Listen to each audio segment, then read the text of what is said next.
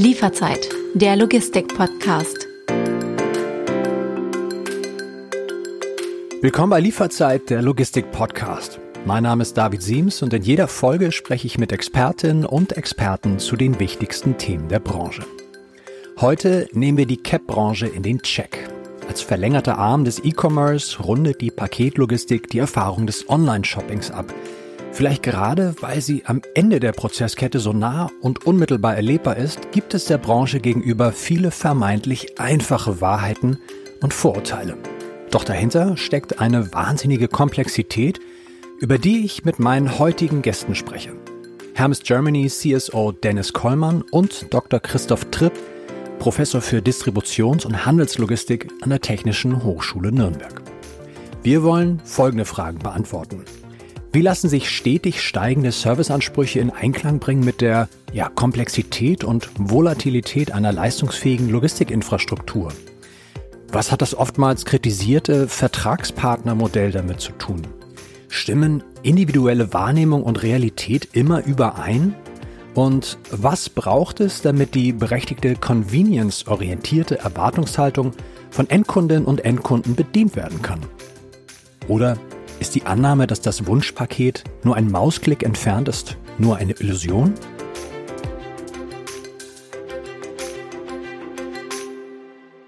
Willkommen ihr beiden bei einer neuen Ausgabe von Lieferzeit der Logistik Podcast. Heute haben wir zwei Gäste. Dennis Kollmann ist wie alle vier Wochen mein Gast. Hallo Dennis, schön, dass du dabei bist. Hallo. Und diesmal auch dabei Professor Dr. Christoph Tripp, uns zugeschaltet aus Nürnberg. Hallo und moin moin ins Frankenland. Ja, hallo, servus. Wir wollen heute sprechen über so schöne Mythen, was heißt schöne Mythen, aber über Vorurteile gegenüber der Paketlogistikbranche, was der E-Commerce damit zu tun hat. Und ich habe mir für die heutige Folge Folgendes überlegt. Ich schlüpfe einfach mal in die Rolle des launischen Endkunden und konfrontiere euch mit so, naja, gewissen Vorurteilen, die es gibt. Dennis, an dich die erste Frage. Nervt es dich, dass die Branche zwar zum einen als systemrelevanter Versorger gilt, aber viele Leute trotzdem ständig kritisieren, wo ist mein Paket und das dauert mir zu lange. Ja, also zunächst möchte ich nochmal die Prämisse, die du gerade so ein bisschen beiläufig erwähnt hast, echt nochmal unterstreichen. Paketbranche mhm. ist absolut systemrelevanter Versorger. Ja, das haben wir alle gemerkt in Corona. Vorher war das ja so ein bisschen in der letzten Folge, habe ich gesagt, Wasserhahn auf, Wasser raus, hinterfragen wir gar mhm. nicht. Aber wir sehen es auch jetzt jeden Tag. Ja, laut der aktuellen BIRG-Studie werden in Deutschland allein im letzten Jahr 2,7 Milliarden Sendungen bei Privatkunden zugestellt. Und das sind neun Millionen Sendungen jeden Tag. Ja? Leider nicht alle von uns, ja, aber wir sprechen ja gerade über die ganze Branche. Und ungefähr 100.000 Zusteller sind jeden Tag unterwegs, um diesen Berg an, an Paketen zu bewältigen. Das vielleicht nochmal ganz kurz zur Einordnung, worüber sprechen wir eigentlich? Und, und jetzt zu deiner eigentlichen Frage. Aus meiner Sicht ist kaum ein Paketmarkt auf der Welt so gut entwickelt wie der in Deutschland, wo eigentlich alle relevanten Dienstleister sechs Tage die Woche flächendeckend zustellen und das mit echt hohen Next-Day-Quoten. Also Hermes natürlich mit der besten, aber da machen schon irgendwie alle einen ganz guten Job, ja. Aber bei neun Millionen Sendungen geht halt auch jeden Tag ein bisschen was schief. Da steht mal ein LKW im Stau, der geht kaputt oder eine Sendung wurde auch falsch verladen. Und wenn das nur bei 0,1 Prozent der Sendung passiert, enttäuschen wir jeden Tag 9000 Empfänger. Und wenn die das ein paar Leuten erzählen, dann entsteht halt der Eindruck, da geht relativ viel daneben. Ja, das 9000 sind nicht gut, aber hier schlägt eben dann das Gesetz der, der großen Zahl zu. Und um diese hohen Next-Day-Quoten zu erreichen, sind die Ketten so getaktet, dass kaum Spielraum zum Warten bleibt. Heißt also zusammengefasst, bei Geschwindigkeit sind wir aus meiner Sicht auf einem echt guten Niveau. Du hattest ein zweites Thema adressiert, das Thema Transparenz. Ja, wo ist mein mhm. Paket? Oder vielmehr, wann kommt es eigentlich? Da ist aus meiner Sicht sicherlich noch Luft nach oben.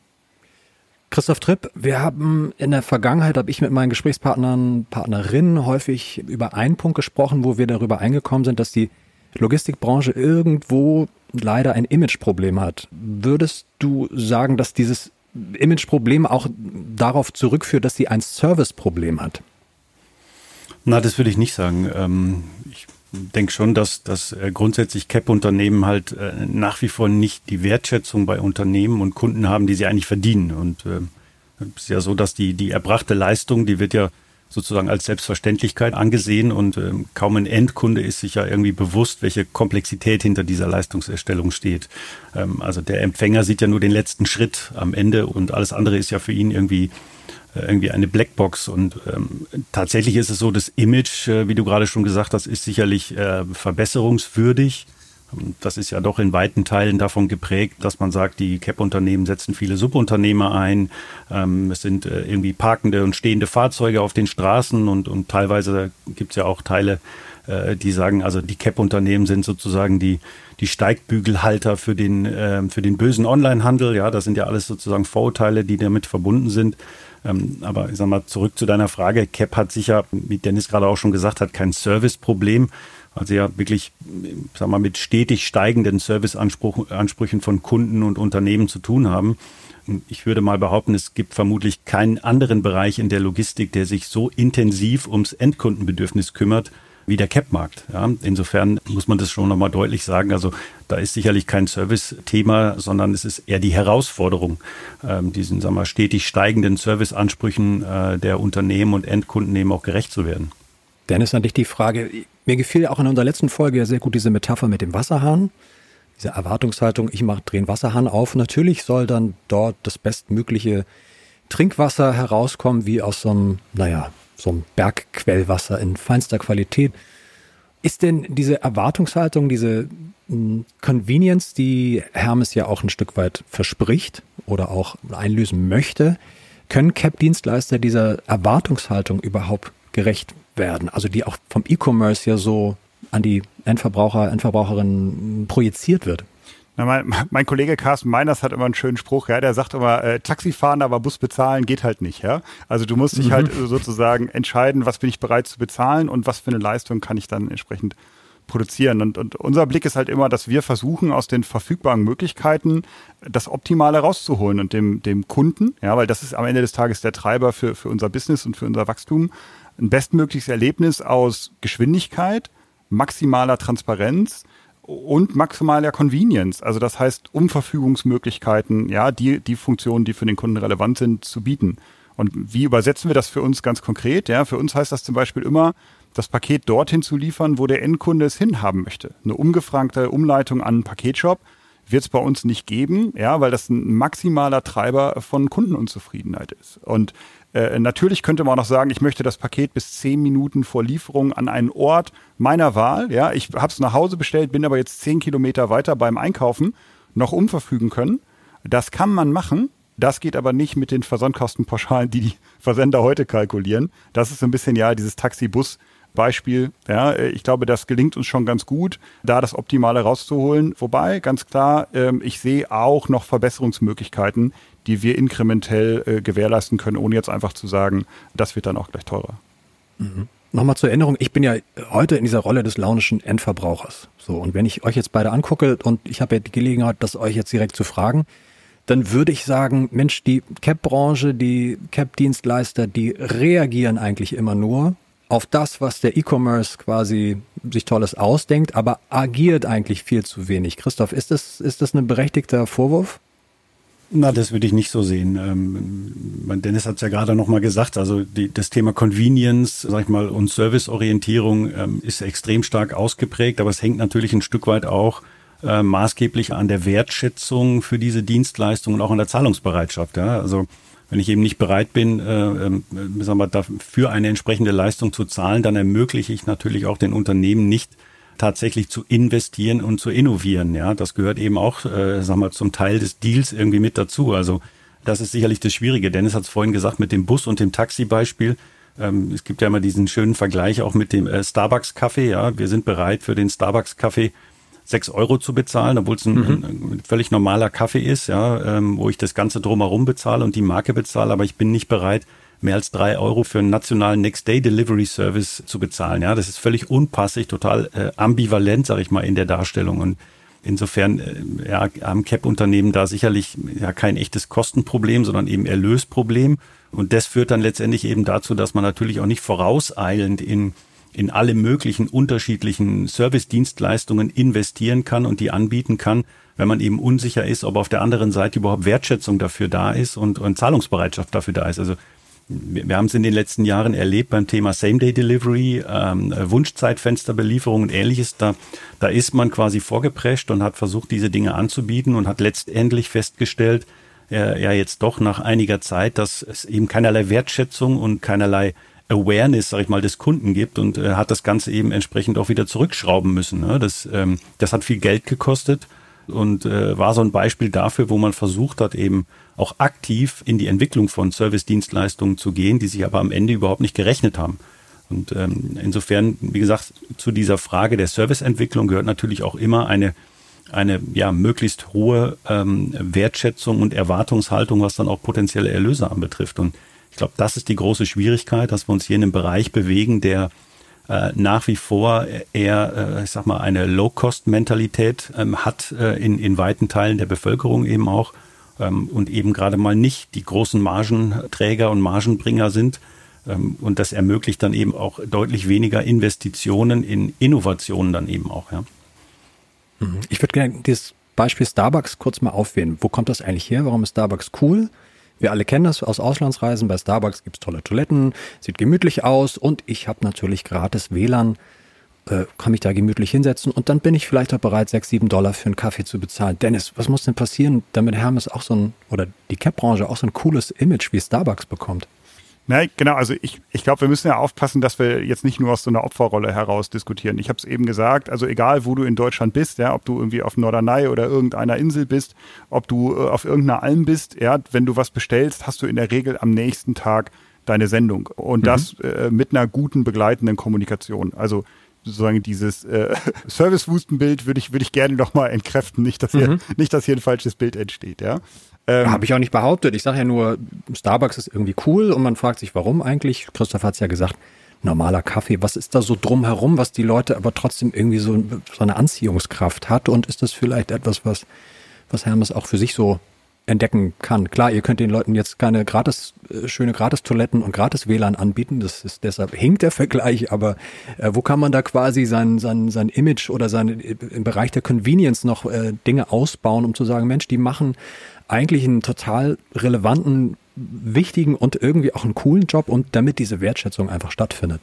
Genau, ich glaube, äh, sozusagen neben so, so einem Starbucks-Kaffee, äh, wir sind ja eher Grundversorger. Ja, das ist natürlich auf den ersten Blick deutlich weniger attraktiv. Aber mein Ziel ist eigentlich, dass wenn jemand von uns ein Paket bekommen hat, dass der hinterher sagt, hey, cool, ja, das war total einfach. Ja, ich konnte alles, was für mich relevant war, mhm. ist erfüllt worden. Ich konnte es umleiten. Ich wusste jederzeit, wann ich das Paket bekomme. Das war richtig einfach, das war völlig okay. So, das ist der Anspruch, den wir da haben. Wir müssen natürlich auch, wenn wir über dieses Thema Image sprechen und äh, über das Thema, was wird den CAP-Dienstleistern vorgehalten, da müssen wir natürlich auch über verschiedene Formen der Kritik sprechen. Ein Hauptkritikpunkt oder einer von verschiedenen Kritikpunkten ist das äh, Vertragspartnermodell, dass CAP-Dienstleister Partnerschaften eingehen mit Partnern, die dann halt auch Sendungen ausliefern. Ähm, Zuletzt kochte das Thema der, vom Verbot von Werkverträgen wieder hoch. Ist das denn eigentlich ähm, eine relevante Diskussion, beziehungsweise, also für mich als quasi Laien, ich ne, nehme ja heute die Rolle des Laien ein, ist das total nachvollziehbar oder etwa nicht? Ähm, ja, die Diskussion, die gab es ja jetzt eigentlich in den vergangenen Jahren, Jahrzehnten eigentlich immer wieder, ne, ein bisschen abhängig davon, wer sozusagen in der Regierung saß und wer verantwortlich war. Ähm, ich würde es mal anders formulieren. Outsourcing und die Inanspruchnahme äh, von Partnerunternehmen, von Subunternehmern ist ja ein typisches betriebswirtschaftliches Mittel eigentlich, um kurzfristig Kapazitäten auf- und abbauen zu können. Ähm, also insofern ein Instrument, das wir natürlich in der Fläche äh, auch nutzen. Und es ist eben auch bei unseren äh, Arbeitsgesetzen nicht so ganz einfach, sag mal, kurzfristig über Festanstellungen eben auch diese enormen Kapazitätsschwankungen. Dennis hat vorhin die Zahlen genannt, neun Millionen äh, B2C-Sendungen im Durchschnitt. Ja, wir haben im Weihnachtsgeschäft haben wir dann 13, 14, 15 Millionen. Dann haben wir natürlich Tage im Sommer, wo es, wo es erheblich geringer ist. Also diese Kapazitätsschwankungen eben auch abzufedern. Und ähm, interessant ist halt einfach nur, dass man letztendlich das immer auf den Cap-Bereich fokussiert. Ja, denn wenn man ein bisschen breiter schaut, dann sehen wir halt, äh, wenn man in den Handel geht, dann sehen wir Dienstleister, die Regale auffüllen. Ähm, wenn wir in die Industrieproduktion gehen, dann sehen wir äh, viele Menschen, die für Dienstleister arbeiten, die auch in der Montage beispielsweise äh, tätig sind. Wenn wir in andere Unternehmen reinschauen, dann sind ganze Rechtsabteilungen, Marketingbereiche outsourced. Ja, also das ist sozusagen etwas, was, was wir eigentlich natürlich in allen Bereichen äh, auch immer wieder äh, nutzen. Komischerweise sind bei CAP-Unternehmen diese Stimmen immer besonders scharf und äh, ich sag mal besonders kritisch von allen Seiten. Also offensichtlich hat CAP keine echt ausgeprägte Lobby diesbezüglich. Das muss man schon auch sagen, ja. Und, und wenn man an das Thema Werkverträge rangeht, dann betrifft das natürlich nicht nur den CAP-Bereich und jetzt auf die Logistik das beziehe, dann wissen wir, die Hälfte des Logistikmarktes ist Outsourced-Markt, also äh, der, der Dienstleistermarkt. Ne? Dann würde ich natürlich damit quasi äh, im Prinzip den gesamten Logistikmarkt auch, äh, ähm, ja, wenn Sie wollen, angreifen würden, ne? wenn man wenn man von so einem Werkvertragsverbot spricht. Ähm, also insofern sage ich mal, die Diskussion, die wir jetzt haben, die ist für mich eigentlich reine Klientelpolitik und ehrlich gesagt, die Branche selber hat das ja auch schon vor ein paar Jahren erkannt und hat sehr, sehr viel gemacht eben mittlerweile denke jetzt nur an die ähm, an das Paketbotenschutzgesetz beispielsweise oder auch an das Prüfsiegel vom BIG, das eben auch eingeführt worden ist. Und das hat ja auch schon, äh, ich sag mal, vieles bewirkt, war auch, glaube ich, sehr teuer. Ne? Wenn man mal hinter die Kulissen schaut, dann weiß man, dass die Kostensteigerungen, die sich dadurch ergeben haben, eben auch wiederum sehr hoch waren. Also, um es nochmal auf den Punkt zu bringen, wer jetzt weitere Einschränkungen eben auch fordert und Verbote auch fordert, der muss eben auch eine Antwort darauf geben, wer das bezahlen soll. Das muss man ganz klar sagen. Also insofern, ähm, ich sag mal, ist das für mich eher, ja, ich sag mal, wirklich eher öffentlichkeitsgetrieben und eher Klientelpolitik, als, als dass es jetzt wirklich sachlich begründet ist. Dennis, nervt dich die Diskussion, sich immer wieder in dem Bereich auch erklären zu müssen, dass da immer wieder der Finger in die Wunde gelegt wird, wo ihr sagt, nee, da gibt's gar keine Wunde. Das ist einfach so.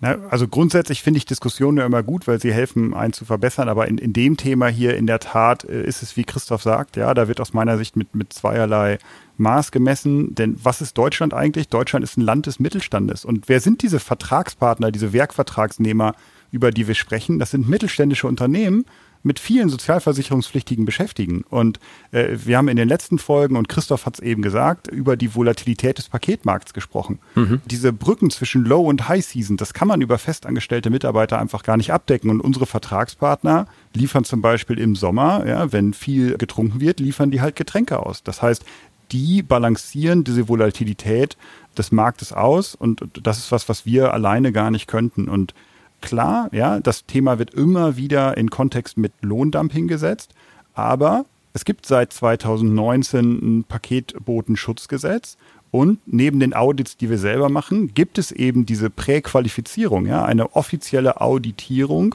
äh, wo jeder Unternehmer, der für uns tätig wird, von einer offiziellen Stelle äh, präqualifiziert wird. Das heißt, also wenn so ein bisschen der Eindruck entsteht, ja, da gibt man was an Unternehmer und das ist irgendwie so ein halbdunkler Bereich, ja, äh, das ist mitnichten so. Ja, ich würde das eher mit, mit der Ausleuchtung eines Operationssaals vergleichen.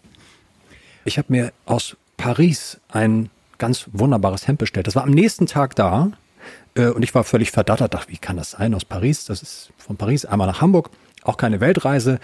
Äh, andere Artikel dauern dann viel, viel länger, die quasi aus innerdeutschen Grenzen kommt. Dennis, einmal ganz doof gefragt, wie kann, wie kann das sein? Also wie, wie funktioniert das?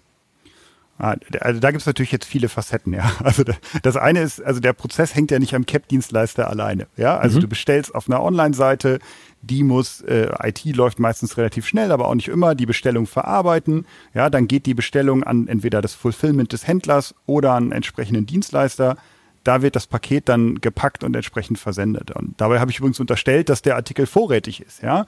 Also für dich als Freund des Maßhemd mit Monogramm, ja, muss ja vielleicht auch noch was produziert werden, äh, bevor das losgeschickt werden kann. Das heißt, geh mal bei einer Woche Lieferzeit davon aus, dass der Großteil der Zeit nicht im Zustellprozess verbracht wurde, weil da, ich habe eben von den sehr hohen Next-Day-Quoten gesprochen, fast jedes Paket in Deutschland ist nach zwei Tagen zugestellt worden. Und die spannendste Frage ist ja eigentlich, du hast eben von so einem deutschen Online-Shop gesprochen. Was ist eigentlich ein deutscher Online-Shop? Ja, also die E-Commerce-Welt ist so fluide, dass vielleicht das Ding, was du auf einer französischen Homepage äh, bestellt hast, ja, in irgendeinem Geschäft in deiner Nachbarschaft gepackt wurde, weil nämlich ich nehme mal irgendein random Beispiel, ja, der Isabelle Morand Pullover gar nicht aus einem Warehouse in Frankreich kommt, sondern aus dem Store hier in den großen Bleichen und das nur vermeintlich eine französische Bestellung ist. Also da sind die Unternehmen schon sehr, sehr darauf bedacht, einen möglichst effizienten Weg für die Sendung zu wählen. Ich glaube, das ist auch ganz wichtig, nochmal diese Reise des Pakets, so wie du es gerade skizziert hast, auch nochmal sich zu verdeutlichen ne? und zu vergegenwärtigen, was passiert eigentlich ab diesem Moment, wo ich quasi einen Kaufprozess abgeschlossen habe. So, es muss ja dieser Artikel, wie du sagst, muss erstmal verfügbar sein. Die Person in der IT oder in dem Kundenservice muss ja quasi diesen Prozess erstmal anstoßen. Das Paket muss auf die Reise gebracht werden. Ich will nicht darauf hinaus, dass die Franzosen das alle schneller machen als wir oder wer auch immer das dann aus Frankreich geschickt hat. Aber ich glaube, diese Reise des Pakets, äh, das, das vergessen viele Endverbraucher, Endverbraucherinnen, ne? dass sie einfach sagen, sie klicken einmal und dann ist es doch gefühlt, hätte ich es gern schon an meiner Haustür. Und diese quälende Wartezeit, bis es endlich da ist, die ist dann quasi passé. Christoph, an dich nochmal eine Frage. Dein Kollege Ralf Bogdanski von der TU Nürnberg hat mir auch in einer ganz, ganz frühen Folge von Lieferzeit in Staffel 1 mal erzählt, ja, die Logistik, die hat überhaupt nicht die Aufgabe, den Menschen zu sagen, was und wo sie einkaufen sollen, sondern sie muss richtig auf die Umstände, die der E-Commerce mitbringt, reagieren können. Würdest du dem zustimmen?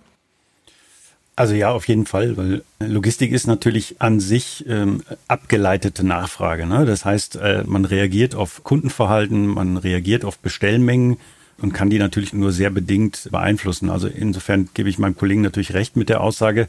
Ähm, würde vielleicht noch hinzufügen, Logistik kann natürlich deutlich mehr. Also Logistik kann auch, auch sag mal, durch Exzellenz dazu beitragen, äh, Neukunden zu gewinnen oder eben auch äh, Bestandskunden zu halten. Das darf man auch nicht unterschätzen. Und von daher ist Logistik nicht nur ein reiner Erfüller oder Umsetzer, sondern eben auch, äh, ja, wie soll man sagen, Enabler, würde man neudeutsch sagen, oder Innovator. Mhm. Ähm, ja, ähm, ich sag mal, wenn man jetzt so Beispiele sieht, ja, eine, eine, ich sag mal, eine besonders schnelle Lieferung oder eben auch eine Verräumung von Lebensmitteln in den Kühlschrank äh, oder ein Top-Aufbauservice beispielsweise von Consumer Electronics oder Möbeln kann ja auch ein kaufentscheidendes Kriterium sein, ja, für, äh, für viele Kundinnen und Kunden. Jetzt muss man natürlich schon auch sagen, so in den letzten Jahren war es natürlich auch so, dass ja vielen Menschen auch immer mehr bewusst geworden ist, welchen Wert diese Leistung auch hat. Ne? Das hat man jetzt auch während der Corona-Zeit natürlich deutlich erkannt, gerade auch in Bezug auf soziale und ökologische Nachhaltigkeit. Ne? Das, das sind natürlich auch Themen, die jetzt äh, sozusagen äh, immer stärker auch kaufentscheidend werden.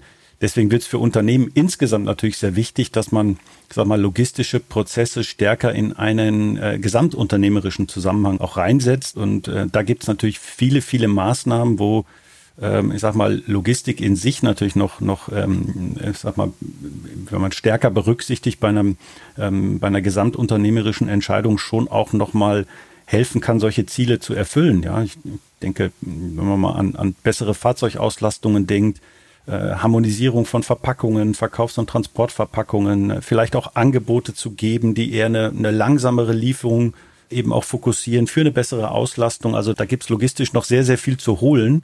Also insofern, um es nochmal äh, sozusagen zusammenzufassen, ja, natürlich ähm, hängen wir dran und wir müssen das erfüllen, was uns äh, natürlich vorgegeben wird und wir können eine Kaufentscheidung nur bedingt beeinflussen, aber viele Services, die eben dann auch in der letzten Meile liegen, die können eben auch kaufentscheidend sein für den Kunden. Also können wir dadurch natürlich indirekt schon eine Kaufentscheidung des Kunden auch beeinflussen durch eben besonders guten Service, ja.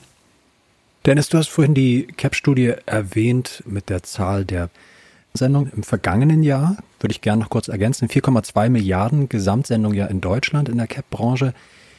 Jetzt haben wir in der letzten Folge auch darüber gesprochen. Ich habe mit äh, Dr. Klaus Esser auch darüber gesprochen, der die CAP-Studie betreut hat. In den nächsten Jahren erwarten wir eigentlich wieder einen, einen Zuwachs und ich glaube spätestens 2027 dann auch wieder neue Rekordgewinne. Also, long story short, es wird wieder mehr Sendungsmengen geben der Cap-Markt muss darauf reagieren und muss diese Pakete und Sendungen irgendwie an die äh, zu den Menschen bringen. Jetzt komme ich nochmal zu meinem letzten äh, Vorwurf. So, ich lebe in Hamburg in der Großstadt, morgens auf dem Weg zur Arbeit, da sehe ich immer die Hermes-Zusteller und die anderen Zustellfahrzeuge in zweiter Reihe parken. So, und jetzt habe ich gelesen, dass Cap-Dienstleister angeblich nur für sechs Prozent des innerstädtischen Verkehrs zuständig sind. Da würde ich denken, die Zahl hat sich doch jemand ausgedacht, oder? Also ich kenne sogar fünf Prozent, aber die, die Zahl ist in der Tat nicht ausgedacht, sondern wissenschaftlich ermittelt. Ja, äh, das Problem ist aber, dass natürlich die CAP-Fahrzeuge extrem gut sichtbar sind. Mhm. Ja, die sind irgendwie acht Stunden am Tag in den Städten unterwegs. Ähm, und ich glaube, jeder von uns kennt das, wenn man überlegt, sich irgendwas Neues zu kaufen, dann sieht man auf einmal an jeder Ecke genau das Ding, äh, was man irgendwie haben will. Ja, und so ist das halt mit CAP-Fahrzeugen auch. Die sind super auffällig. Äh, zähl mal weiße Golfs, ja, da kommst du auf mehr als CAP-Fahrzeuge. Äh, von daher stimmt die Zahl und die ist schon sehr, sehr gut abgeleitet. Mhm. Also da würde ich, David, da würde ich gerne nochmal reingrätschen. Ähm, gerne.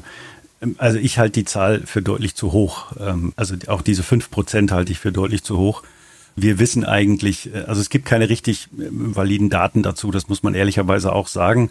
Es sind viele Schätzungen und wir wissen eigentlich, dass maximal 20 Prozent der Fahrzeuge in Innenstädten wirklich irgendwie einen logistischen Bezug haben. Ne? Und, und ähm, vielleicht 10 Prozent äh, dieser Fahrzeuge, die unterwegs sind, ähm, wirklich im B2C oder B2B-Bereich unterwegs sind. Ja, das heißt also, wir reden eher von, von zwei Prozent äh, oder weniger ähm, als diesen sechs oder fünf Prozent. Ja, das muss man ehrlicherweise sagen. Nur mal als Beispiel mit unserer Frankenmetropole Nürnberg. Da haben wir 530.000 Einwohner, wir haben 280.000 zugelassene Fahrzeuge, ungefähr die gleiche Anzahl an Pendlerfahrzeugen, die jeden Tag ein- und ausfahren.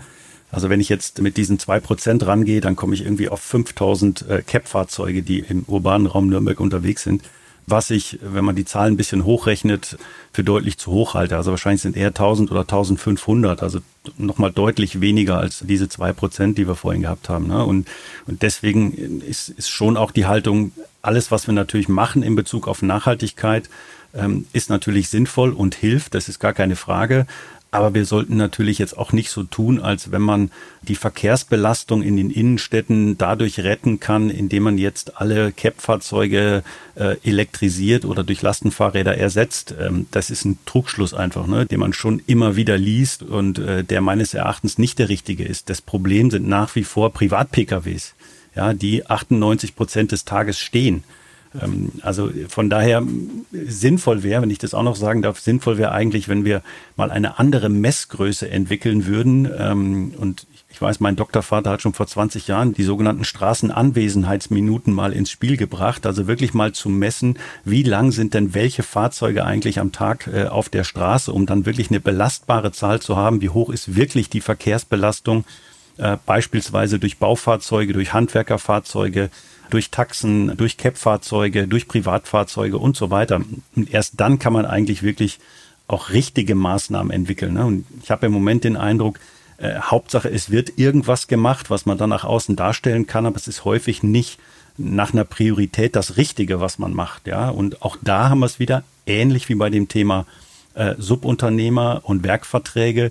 Da wird jetzt quasi eine Erwartungshaltung äh, an die CAP-Unternehmen formuliert, die sie eigentlich gar nicht erfüllen können oder wo deren Lösungsbeitrag eigentlich viel, viel geringer ist, als man eigentlich glaubt. Und auch das ist sehr, sehr unverständlich, wenn ich mir die ganzen Förderprogramme und, und die tollen Meldungen von Politikern und Kommunen dann eben anschaue, wenn jetzt wieder zwei Fahrzeuge durch drei oder vier Lastenräder ersetzt worden sind. Ja, das wird die Innenstädte und das Verkehrsthema nicht lösen und nicht retten. Ja, das muss man einfach mal so sagen. Und ähm, ich weiß, dass das unbeliebt ist, ähm, aber das ist halt Realität. Ja, das ist, ist einfach Fakt. Jetzt hast du ja eine perfekte Überleitung zu meinem letzten Punkt gebracht. Wir sind nämlich fast schon ganz am Ende angekommen von äh, der heutigen Lieferzeitfolge. Du hast etwas sehr Spannendes gesagt. Da würde mich sehr interessieren, was Dennis gleich dazu antwortet. Du hast gesagt, na, die Lösung kann nicht sein, dass man einfach alle Flotten äh, elektrifiziert und dann hat man die Lösung auf der letzten Meile. Ich wollte euch beide zum Schluss eigentlich fragen, wie soll Logistik im Jahr 2035, 2040 aussehen? Aber beim Punkt Elektrifizierung der Flotten kann Dennis, glaube ich, schon sagen, was schon sehr viel früher die Logistik zumindest im Hamburger Stadtgebiet verändern wird. Genau, also äh, ganz klar, wir haben uns ja committed auf ein Science-Based Target. Ja, äh, es ist total klar, dass wir den CO2-Footprint der CAP-Industrie reduzieren müssen. Ich glaube, es ist ja völlig klar, wenn die Personen in die Stadt gefahren wären, um die Waren zu kaufen, wären deutlich höhere Emissionen entstanden. Übrigens müssen auch Geschäfte beliefert werden. Das heißt, immer wenn CO2-Emissionen der CAP-Industrie erhoben werden, muss ich ja auch immer überlegen, was wären denn vergleichbare Emissionen gewesen, um die Ware in die Läden zu bringen und sie dort abzuholen. Aber in der Tat, das, was du sagst, ja, das gesamte Bundesland Hamburg wird von uns noch in diesem Kalenderjahr äh, elektrifiziert werden. Wir werden bis 2025 die 80 größten Städte Deutschlands, äh, mindestens die Innenstadtbereiche, komplett elektrisch ausliefern. Das ist eine Riesenherausforderung. Ja, da geht es darum, die Fahrzeuge zu beschaffen. Es geht darum, ausreichend Lademöglichkeiten zu schaffen etc. Äh, das ist ein echt großes Thema. Aber nahezu die Hälfte der Emissionen äh, entstehen eben auch auf der langen Strecke im Lkw-Bereich. Und da gibt es im Moment noch wenig marktfähige Lösungen. Ja, wir experimentieren da mit einzelnen Elektro-Lkw, die aber Reichweiten von 250 Kilometern haben und dann irgendwie acht Stunden an die Steckdose müssen. Das ist jetzt nicht so wahnsinnig effizient, wenn man so ein 700.000 Euro Ding da irgendwie acht Stunden in die Ecke stellt, um zu laden. Ja, da, da wir haben eben über Margen gesprochen, dafür reicht es halt noch mhm. nicht. Ja, also von daher ähm, Challenge accepted. Also wir nehmen uns dem Thema an, wir arbeiten da ganz, ganz massiv dran und äh, sind da aus meiner Sicht auch gut unterwegs, aber müssen halt als gesamte Branche tierisch Gas geben, äh, um da gut voranzukommen. Ja, Christoph, an dich die Frage, letzte Frage, Logistik, nicht nur im Jahr 2023, wie Dennis das gerade skizziert hat an dem Beispiel Green Delivery Hamburg, heißt es ja bei euch, bei Hermes. Ähm, was wäre so deine, naja, was heißt, ich will jetzt nicht sagen, wir sind in der Mini-Playback-Show und gehen in die Zauberkugel, aber was wäre deine Wunschvorstellung für das Jahr 2035, 2040? Mal kurz in ein, zwei Punkten zusammengefasst, wie Logistik dann aussehen könnte, aussehen sollte. Also das hat ja unterschiedliche Dimensionen. Ich würde mal sagen, was ich mir wünschen würde ähm, und was ich hoffe ist, und das haben die letzten Jahre ja auch ein Stück weit befeuert, ähm, dass, äh, ich sag mal, Logistik noch mehr Managementfunktion wird und noch mehr und intensiver auch tatsächlich in den Vorständen und Geschäftsführungen eine Rolle spielt, auch mit Personen. Das ist, glaube ich, schon mal ganz wichtig. Also ich glaube, Logistik wird zukünftig in noch mehr Unternehmen Kernkompetenz werden müssen. Das ist, glaube ich, klar. Und Dahinter stehen natürlich die Herausforderungen, die Dennis gerade auch gesagt hat. mit meinen Worten wollte ich jetzt auch nicht sagen, äh, Nachhaltigkeit, äh, soziale und ökologische spielt keine Rolle. Äh, ich wollte nur sagen, der Beitrag, den CAP leisten kann, ist eben auch beschränkt, ja. Ähm, aber das wird sicherlich eine der ganz großen Herausforderungen sein. Und neben Digitalisierung und Technologisierung, wo wir ganz klar auch Quantensprünge haben werden, ähm, das wird aber unterm Strich, das ist leider auch so, unterm Strich wird das dazu führen und auch führen müssen, dass Logistik teurer wird.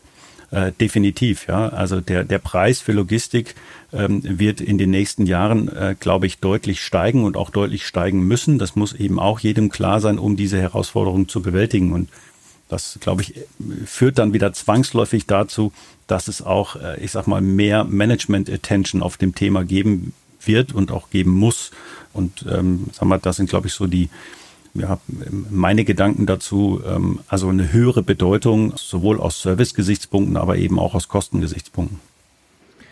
Bleiben wir mal gespannt, wie die Paketlogistik dann 2035, 2040 aussieht. Ein Karlauer erlaube ich mir noch, vielleicht bekommt dann ja jeder, bei jeder Haustür, äh, Haustürzustellung dann ein Starbucks-Kaffee dann noch gratis dazu vom Zusteller oder nicht.